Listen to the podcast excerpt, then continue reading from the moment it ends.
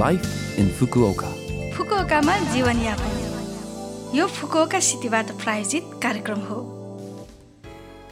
नमस्ते ओहाई गोजाइमास म सरिता। तपाईँ अहिले सुन्दै हुनुहुन्छ लाइफ इन फुकुओका र आज हामीसँग फोन मार्फत रमाइलो कुराकानी गर्न एकजना विशेष पाहुना हुनुहुन्छ सिस्टम इन्जिनियर सुदीप चालिसेजी। नमस्ते सुदीपजी। नमस्ते सरिताजी। सन्चै हुनुहुन्छ? एकदमै सन्चै छु। सन्चै हुनुहुन्छ? सन्चै छु थ्याङ्क यू आज कार्यक्रमको सुरुवातमा तपाईँको छोटो परिचयबाट सुरु गरौँ कि है? ए हुन्छ नि। हजुर जहाँ फुकोका आउनुभएको कति वर्ष भयो के गर्दै हुनुहुन्छ? यस्तो छोटकरीमा बताइदिनुहोस् न। ए हुन्छ। फुक मेरो नाम चाहिँ अब सुदीप चालिसे हो। म फुकुकामा दुई हजार तेह्र सालमा आएको अहिले सात वर्ष भयो। र खास मेरो नेपालको घर चाहिँ नि काठमाडौँ नयाँ बानेश्वरमा पर्छ र अहिले चाहिँ म खापसिकी गाइसा शेर्पा हाम्रो नेपालकै नाममा पनि जोडिन्छ यो शेर्पा भन्ने शब्द चाहिँ। यो कम्पनीमा चाहिँ अहिले म कार्यरत छु। हजुर। अनि शेर्पा कम्पनी भन्नुभयो है यहाँ चाहिँ कस्तो काम गर्दै हुनुहुन्छ? यो शेर्पा कम्पनी म अहिले जुन कार्यरत भइरहेको कम्पनीमा चाहिँ अब तपाईँको थ्री डी सिजीदेखि लगायत तपाईँको यो सिस्टमहरू सम्बन्ध पनि सम्बन्धी पनि काम गरिन्छ। जस्तै भर्चुअल रियालिटीको कन्टेन्ट डेभलपमेन्टहरू भयो अगमेन्ट रियालिटीको चाहिँ कन्टेन्ट अथवा एप्लिकेसन बनाउने अनि मिक्स्ड रियालिटीको एप्लिकेसनहरू बनाउने र त्यो बाहेक पनि वेबको थुप्रै खालको कामहरू गरिन्छ। हजुर भेराइटिज आइटी रिलेटेड कामहरू। हजुर धेरै जस्तो आइटी सम्बन्धी लगभग सबै काम नै गरिन्छ। हजुर। फुकुका आउनुभएको सात वर्ष भन्नुभयो है। फुकुकामा जीवनयापन चाहिँ तपाईँलाई कस्तो लाग्यो? फुकुका सहर कस्तो लाग्यो? यसो बताइदिनुहोस् न। ए हुन्छ। सुरुको छ महिना चाहिँ एकदमै गाह्रो भएको थियो। किनभने नेपालमा त्यति साह्रो जापानिज ल्याङ्ग्वेज पढ्नलाई पाएको थिएन मैले। सुरुमा जापानमा आउँदाखेरि जापानिजहरू सबैजनाले इङ्ग्लिस त बुझ्नु नै हुन्छ होला भन्ने सोचेर आइयो। तर यहाँ आउँदाखेरि चाहिँ वास्तविक चाहिँ धेरै इङ्ग्लिस खासै इङ्ग्लिस नबुझ्ने भन्ने कि अब इङ्ग्लिस आए पनि नबोल्ने जापानिज साथीहरू धेरै नै भेटाइयो। सुरु सुरुमा कम्युनिकेसनको लागि एकदमै गाह्रो भएको थियो। तर अहिले त्यो पछाडि अब निहुङ्गो गएकोमा गएर निहुङ्गो पढ्दै पार्ट टाइम जबहरू गर्दै यताउति गर्दाखेरि अलिकति निहुङ्गो बा भाषाहरू पनि बुझ्नलाई थालियो। त्यहाँदेखिबाट चाहिँ लाइफस्टाइल एकदमै सरल भयो। र जुन यो फुकुकामा म आएदेखिबाट फुकुकामै मात्र छु। अरू ठाउँमा म घुम्नुको लागि त टोकियो ओसाका नारा यो क्योतोहरू थुप्रै ठाउँमा गइसकियो। गइसके पनि तर एकदमै बस्नलाई सजिलो फेसिलिटिजहरू पनि त्यही अनुसारले भएको चाहिँ एकदमै सरल। चाहिँ फुकुका एकदमै सरल छ। अब फुकुकामा तपाईँले हुन्छ नि आउनुभएदेखि अलिकति नेपालको भन्दा भिन्न पाउनुभएको अलिक अचम्म लागेको कुरा पक्कै पनि केही छ होला होइन? यसो एक दुईवटा सेयर गरिदिनुहोस् न। ए हुन्छ। जस्तै अब नेपालसँगै चाहिँ अलिकति तुलना गरेर हेर्दाखेरि चाहिँ जापानमा एकदमै सुरुमै आएर एकदम बिग्रिए भन्ने कि अब एकदमै सक भएको कुराहरू त टन्नै नै छ। तीमध्ये पनि मेन फेसिलिटिजकै कुरामा पनि रिलेट परन जान रिलेट हुन्छ। त्यो चाहिँ नि जस्तै कोम्बिनीमा चाहिँ अब हाम्रो नेपालमा चाहिँ नि तपाईँको कतैतिर घुम्न गइयो भने टोइलेट सेयर गर्नको लागि धेरै ठाउँ जानुपर्ने हुन्छ। टोइलेट भेटाइयो नै भने पनि पैसा तिरेर टोइलेटहरू युज गर्नुपर्ने हुन्छ। तर यहाँ जापानमा चाहिँ नि तपाईँको कति धेरै कोम्बिनीहरू छ अथवा सुपर मार्केटहरू छ जुनमा चाहिँ नि आनन्दसँग कसैको केयर नै नगरिकन मतलब नै नगरिकन यति धेरै सफा टोइलेट पनि युज गर्नलाई पाइन्छ त्यो पनि फ्रीमा त्यो चाहिँ एकदमै सकिङ भएको थिएँ म सबभन्दा सुरुमा। र अब अर्को कुरा चाहिँ तपाईँको बाटोहरू हेर्ने हो भने कति मजासँग सफा गरेको छ। पहिला सुरु सुरुमा त न्युङ्गो गएकोमा जाँदाखेरि बाटोमा सबैजनाले म धेरै जस्तो जापानिजहरूले बाटोहरू सरसफाइ गरेको पनि देखियो। त्यो देख्दाखेरि हाम्रो यो नेपालको याद आयो हेर्नुहोस्। हाम्रो नेपालमा कति फोहोरहरू कति ठाउँमा फैलिएको छ तर सफा गर्ने मान्छे कोही पनि छैन। तर यहाँ भने चाहिँ आफ्नो ढोका अगाडिको मात्र नभएर रोडको अगाडिको फोहोरसम्म सबै उठाउने यताउति गर्नुभएको देखियो। त्यो देखेर पनि एकदमै अचम्म लाग्यो भन्ने कि त्यहाँबाट पनि धेरै कुरा सिक्नलाई पाइयो।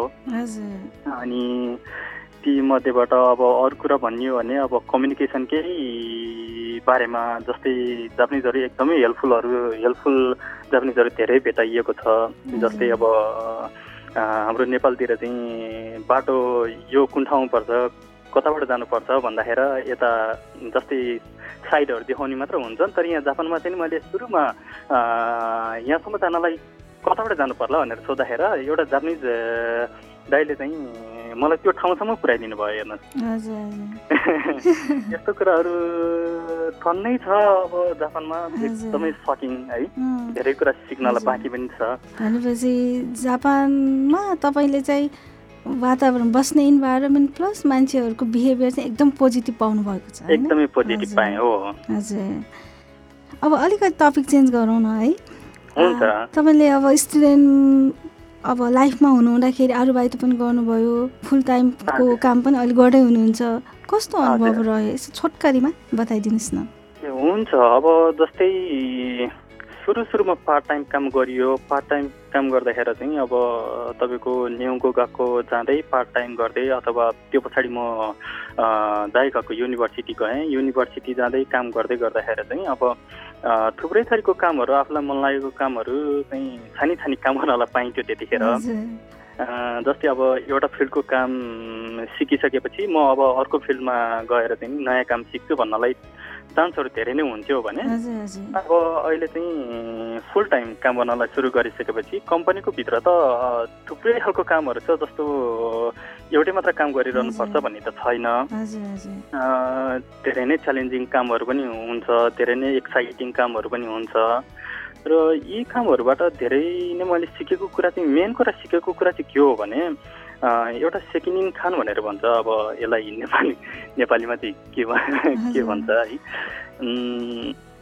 यो चाहिँ एकदमै यो एक के भन्ने? जस्तै यो काम गर्नुपर्छ भनिसकेपछि चाहिँ त्यसमा चाहिँ हन्ड्रेड पर्सेन्ट काम सिकाउने।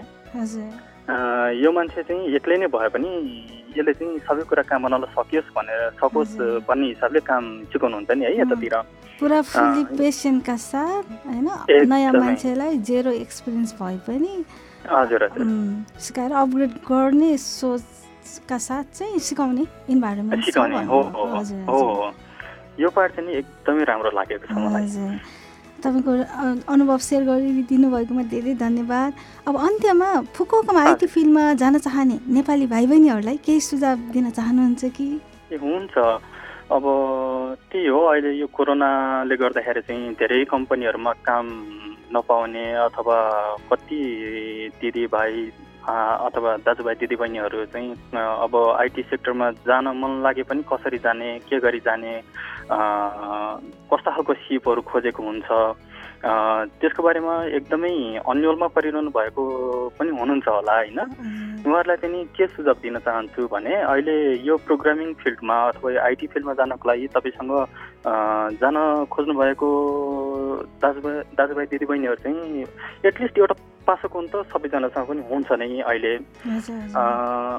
र तीमध्येबाट चाहिँ कम्पनीहरू खोज्ने अथवा त्यसको रिलेटेड इन्फर्मेसनहरू खोज्नु बाहेक पनि एउटा न एउटा कुनै स्याम्पलहरू आफूले बनाइरहनु भयो भने चाहिँ तपाईँको त्यो चाहिँ एकदमै स्ट्रङ पोइन्ट हुन्छ। जस्तै कुनै पनि मेन सेतुमा इन्टरभ्यूहरूमा कम्पनीको इन्टरभ्यूमा जाँदाखेरि चाहिँ नि मैले स्टुडेन्ट लाइफमा अथवा मैले पर्सनल टाइममा चाहिँ यस्तो यस्तो सामानहरू बनाएको छु यस्तो यस्तो कन्टेन्टहरू बनाएको छु। जस्तै सिम्पल एउटा होम पेज मात्र बनाएर इन्टरभ्यूको टाइममा चाहिँ नि यो मैले बनाएको थिएँ है भनेर देखाउने बित्तिकै पनि कम्पनीको मान्छेले हेर्ने दृष्टिकोण भन्छ होइन?